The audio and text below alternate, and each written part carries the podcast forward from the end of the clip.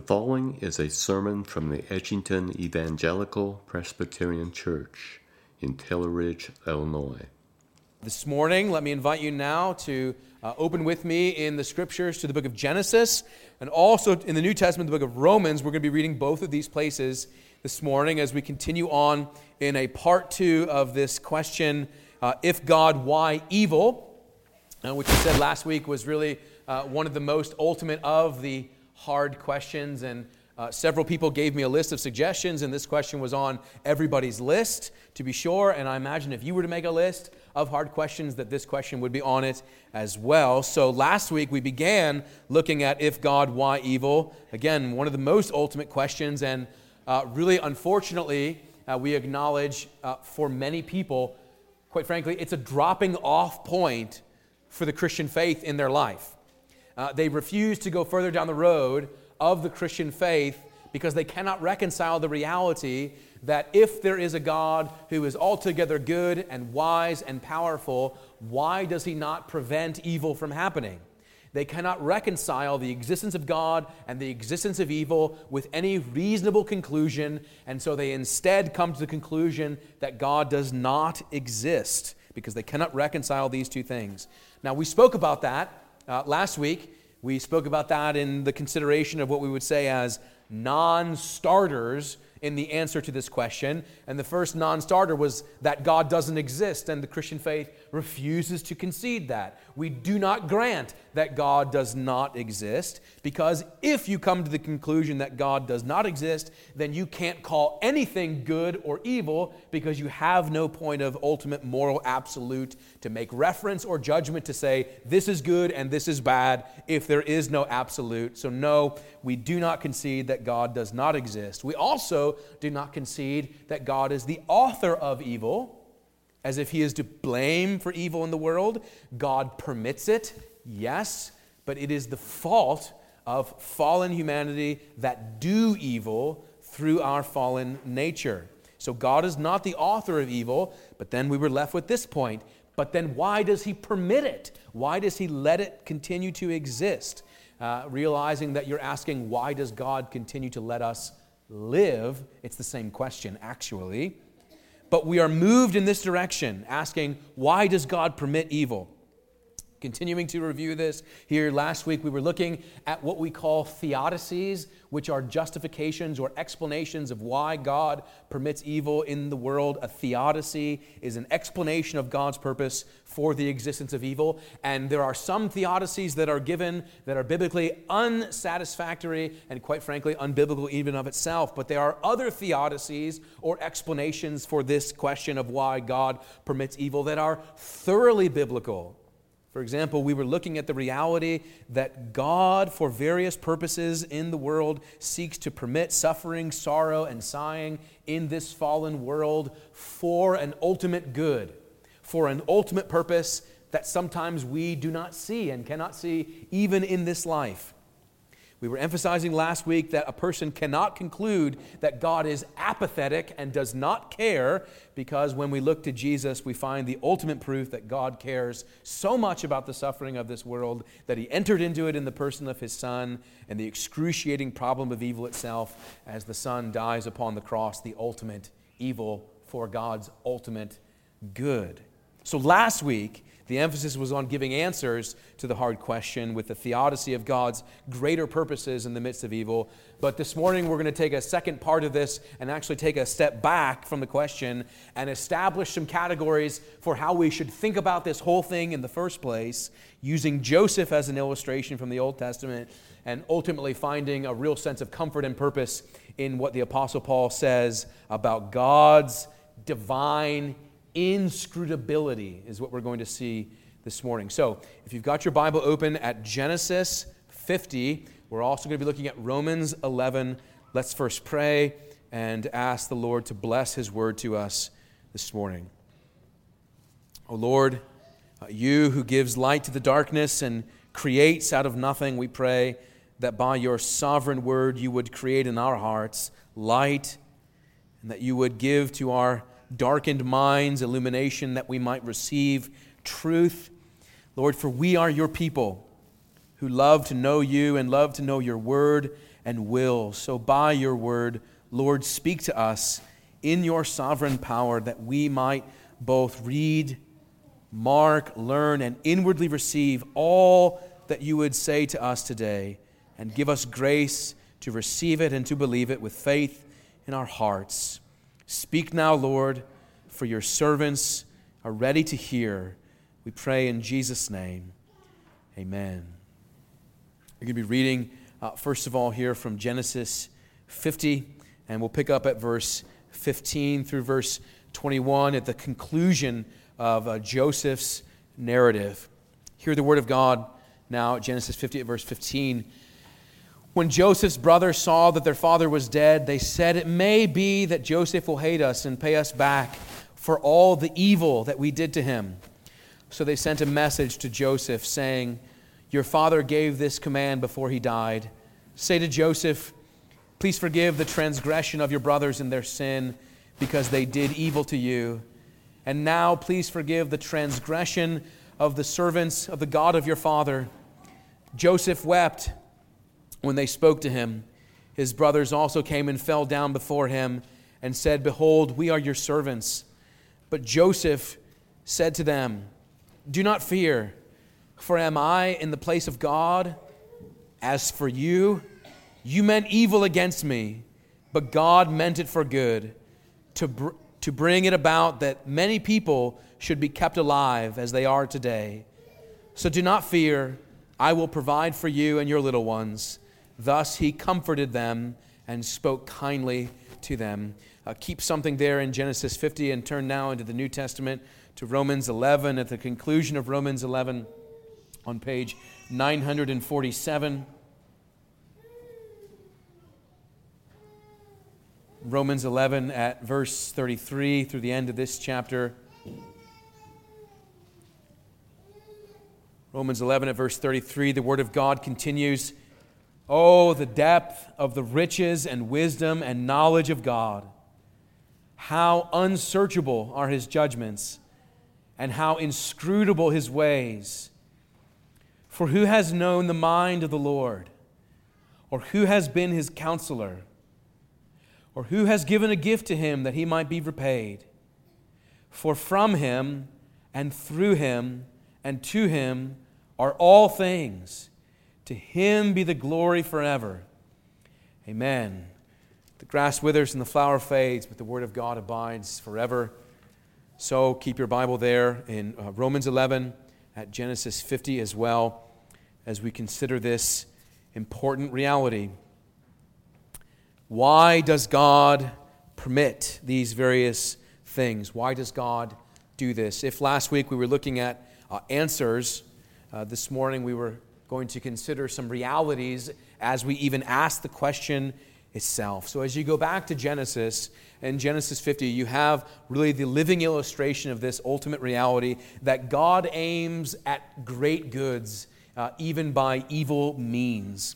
If you know the story of Joseph, the story of Joseph is that uh, Joseph is uh, one of uh, the sons uh, of the patriarchs of Jacob, and uh, he is sold into slavery by his brothers uh, to the Midianite people, and the Midianite people deliver him over to Egypt. And then in Egypt, he is thrown into prison and then comes out of prison to be a counselor to the Pharaoh, and ultimately, as second in command of, at that time, the greatest empire in the world, Joseph, by God's purposes, essentially delivers the entirety of the Mediterranean world from starvation in the midst of a drought and in the midst of a famine, and then reconciles him back to his brothers so that through Joseph's story, we find God bringing great good through evil means.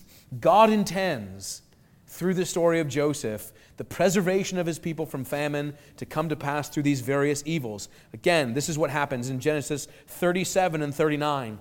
Joseph is betrayed by his brother. Joseph is sold into slavery by his brothers. He suffers unjust persecution and imprisonment because his brothers sold him into slavery to the Midianite traders who delivered them over to the Egyptians. And Joseph sees all of the things that happen to him throughout his life as really, indeed, evil acts against him, but the means of God's sovereign providence. Again, there at verse 20, Genesis 50, verse 20, this incredible saying that Joseph has the wisdom to see this. What you meant for evil, God meant for good. You really and truly devised the intent of your heart to be wicked. But God is so sovereign that he is able to use wicked purposes for greater goods, is what Joseph teaches us. What you meant for evil, God meant for good.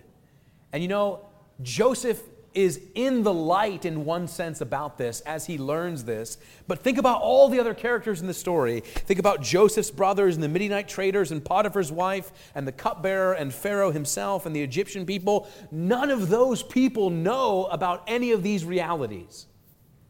They're just existing in their varied episodes in the midst of Joseph's life in which evil was intended against them. None of these people knew the role of their blameworthy actions would play in God's preservation in this time of danger. They had no clue of the good which depended on various evils or that the various evils would work toward any goods at all. So, when we're asking the question, if God why evil and thinking about God's higher purposes and greater ends, oftentimes you and I want the reason now.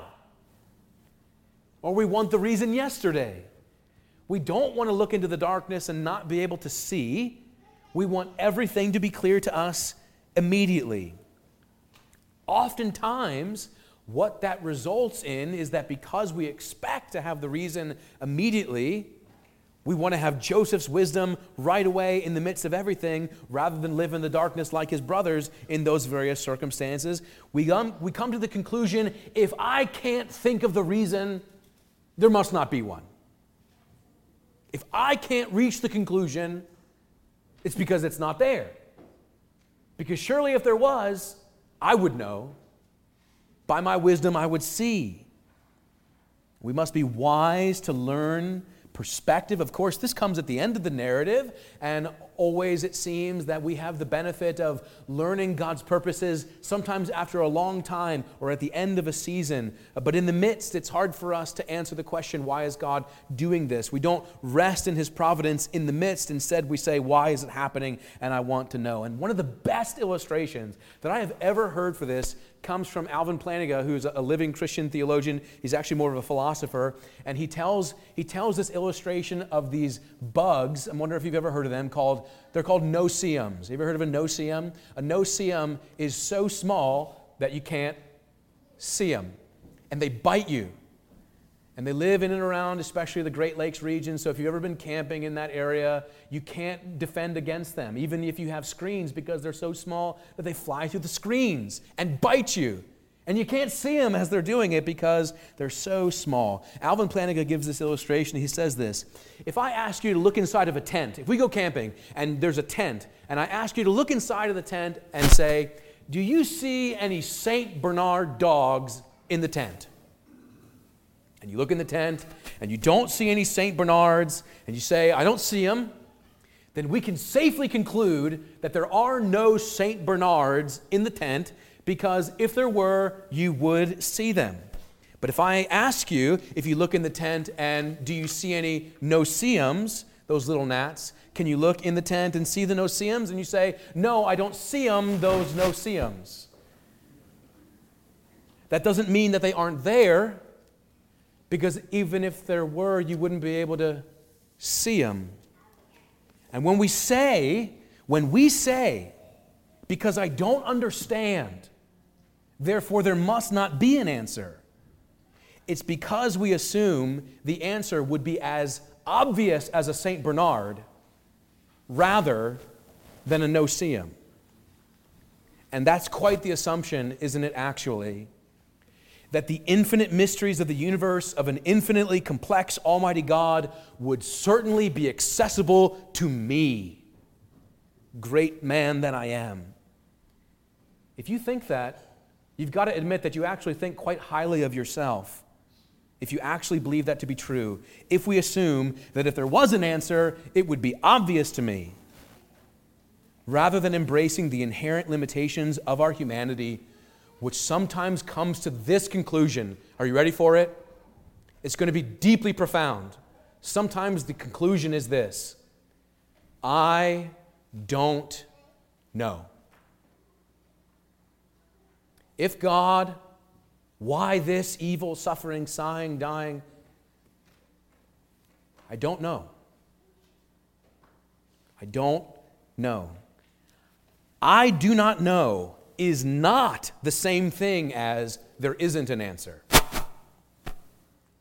But it's giving the answer that I don't know what it truly is, but I do not concede that there is no answer. This is what it looks like to swim into the deep end of the theological pool of what church history refers to as God's divine inscrutability divine inscrutability. As you go forward back into the New Testament now at the end of Romans 11, Romans 11 is the conclusion of a three chapter section in which Paul is really uh, speaking about God's mysterious purposes in his sovereignty, his providence, his election as it relates to Israel, as it relates to his people, uh, both sovereign election and sovereign reprobation, and the intricacies of these sovereign mysteries that God intends to do from all eternity to give electing love to some and pass over others. And it is at the conclusion of these three heavy, weighty chapters that Paul reaches this point of really what is something of a doxological acknowledgement. That's what the end of Romans 11 is. Look again at Romans 11 at verse 33. At the conclusion of these weighty chapters, he just stops there at verse 33 and says, Oh, oh, the depth of the riches and wisdom and knowledge of God. How unsearchable are his judgments, how inscrutable his ways. Do you know unsearchable means not searchable?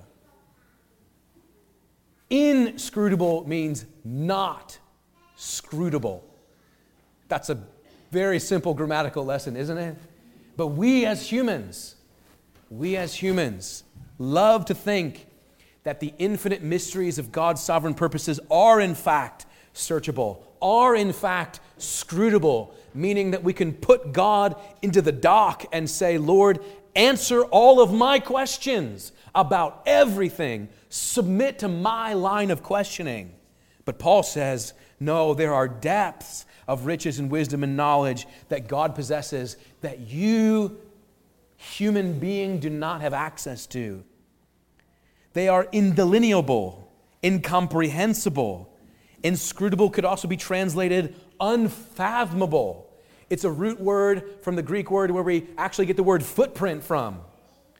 Like, I can't trace God's footprints through this. I can't see where he's going. I don't know his purposes. The footprints lead over horizon that I can't see past. I can trace them so far, but no further. They're inscrutable to me, indelineable, incomprehensible, unfathomable, untraceable. Like a hunter who can follow a scent perhaps, but only so long, or a trail of blood for so long, and then it drops off, and then it's unfathomable to them. I can't figure it out. Unfathomable, undiscernible footprints to the horizon. I can't see it any further. Inscrutable, Paul says. God Himself is inscrutable. And what that means, very practically, in terms of inscrutability, is that sometimes the answer is again, I don't know. So this spring, when we were at the Grand Canyon, I know there's a bottom of the Grand Canyon, but I couldn't see it. It's way down there, but I can't see it. And in the words of the great Puritan Matthew Henry, who said it this way, and it's always stuck in my heart, he said it this way When we cannot, by searching, find the bottom, we must sit at the brink and adore the depth. You see, we in our humanity want to creep over the edge and say, Show me everything, show me the bottom, tell me how deep, tell me how far, tell me how wide. And Paul says, The depths of God's riches and wisdom and knowledge are far too great for you instead of looking for the bottom, sit at the brink and adore the depth. Because that's what you end up doing at the Grand Canyon. You end up just standing there going, oh my goodness, look at all this. Look at all this. And that's exactly what we must learn to do in Christian obedience with God's purposes in the world because it's a transition from this speculative sense of demanding to know the answer and moving rather to wonder and worship of a God who knows, even though we don't know. Rather than saying, I am going to figure this out, this is the attitude that submits to divine inscrutability and says, Lord, I'm not your counselor. I'm not the one to direct your paths. To you and none other are from, through, and to all things. To you be the glory forever. Now, if you want to, if you want to help a, a, a, picture of this divine inscrutability, think about it this way. Uh, picture, picture a little toddler walking confidently onto the beach with their little plastic bucket and their little plastic shovel. Right? You can picture that in your head. With this particular goal in mind, the toddler is on a mission. I am going to shovel this entire beach into this bucket today with this shovel. And in the limitless imagination of the toddler, this is not only a possible goal, but it is eminently reasonable to set out to do so. But not you. You know better. I know better, certainly. We know the bucket won't do. We know the little plastic shovel is going to bend under the weight of the sand. And so we say, no, no, no. What we need are excavators and front loaders and dump trucks, and then we'll be able to scoop up all this sand. But then we remember that geologists estimate that there are 7.5 sextillion grains of sand on the earth, making up all the deserts, shorelines, and sandboxes on the earth. That's 75 and 17 zeros. There aren't enough front loaders and dump trucks and excavators in the world. But the toddler and his bucket and shovel are real, but the idea that they're going to contain all the sand is not real. And our heavy equipment in our superstition is still limited by all of what God can do. So it is with the knowledge of God. Listen to me, the scriptures are real. God's revelation is real, but the idea that the scriptures are going to contain the infinite God is not real that he has chosen to reveal himself in the scriptures, but that he has only chosen to reveal what must be known for life and godliness. So we could say that the entirety of God's written revelation in the scriptures are as one grain of sand to the 7.5 sextillion grains of sand in the infinite knowledge of God that he possesses within himself. And what he has chosen to reveal is one because the infinite depths of God's wisdom, knowledge, and purposes cannot be contained or discerned by our finite minds. Again, what that means very practically is that sometimes the answer to the question is, I don't know. I don't know, but that doesn't mean that God does not know. Divine inscrutability acknowledges that I know only so far as God has told me. And the limit of my understanding stops there but the limit of God's understanding does not stop anywhere. Joseph said, God is able to work good out of evil, which is what the gospel says that God is able to bring life out of death. And only God can do this. Again, God is so sovereign that He's able to use evil for good, but only God because only God is God, and He is God, whose wisdom is incomprehensible, whose greatness is unfathomable, whose heights are inconceivable, and whose power is incomparable. God Himself. And yet, in our human conditions, we say to ourselves, but I want, I want more than that. I need more than that. Because life is so often hard and painful still I don't know why these things happen and I want to know. And as I gave you this illustration of a toddler going to a beach, uh, it's because uh, some of you know the names Saul and Jesse Huber. They are uh, stateside missionary recruiters for World Outreach that we support. And Saul and Jesse Huber's nephew, Saul and Jesse Huber's nephew, his name is Simeon. Simeon is three and a half years old. He's the same age as our son. Little Simeon has leukemia, and he has had leukemia, and his parents have extinguished every possible means to seek out a cure and help. And his parents have come to a conclusion that they're going to cease treatment for Simeon. And so they gathered up their family, all 28 members of their family, and went to the beach so that they could enjoy time together as a family. And this little boy's parents, whose parents' names are uh, Levi, Levi and Jesse, instead of saying, instead of saying, I don't know why God is doing this to us, they're saying, Our child is actually not our child, it's God's child. And in the words of Job, Job said, God has given and God is taking away, but blessed be the name of the Lord. And the Huber family is answering the question, why is this happening? Not with some sort of explanation of the intricate details. They are instead, as a Christian family, blessing God, saying, Lord, your ways are higher and we don't understand, but we will trust you in the midst of it, saying, It is well. I don't know, but it is well with my soul. That's why we sing this in the fourth verse of that hymn O Lord, haste the day when my faith shall be sight the clouds be rolled back as a scroll, the trump shall resound, and the Lord shall descend. Even so, it is well with my soul. And we pray, haste the day, because that day is not here yet. We want it to hasten on because we want it to come, because we're living in the world with the experience of sin, sin suffering, sighing, and dying. And we say, why, why, why? And one day we remember that one day faith will be sight one day there will be no more questions and no more doubts, but that day still isn't here yet. So we must learn to say, It is well with my soul. It is well with my soul that the answer to my question is, I don't know. But just because I don't doesn't mean God doesn't.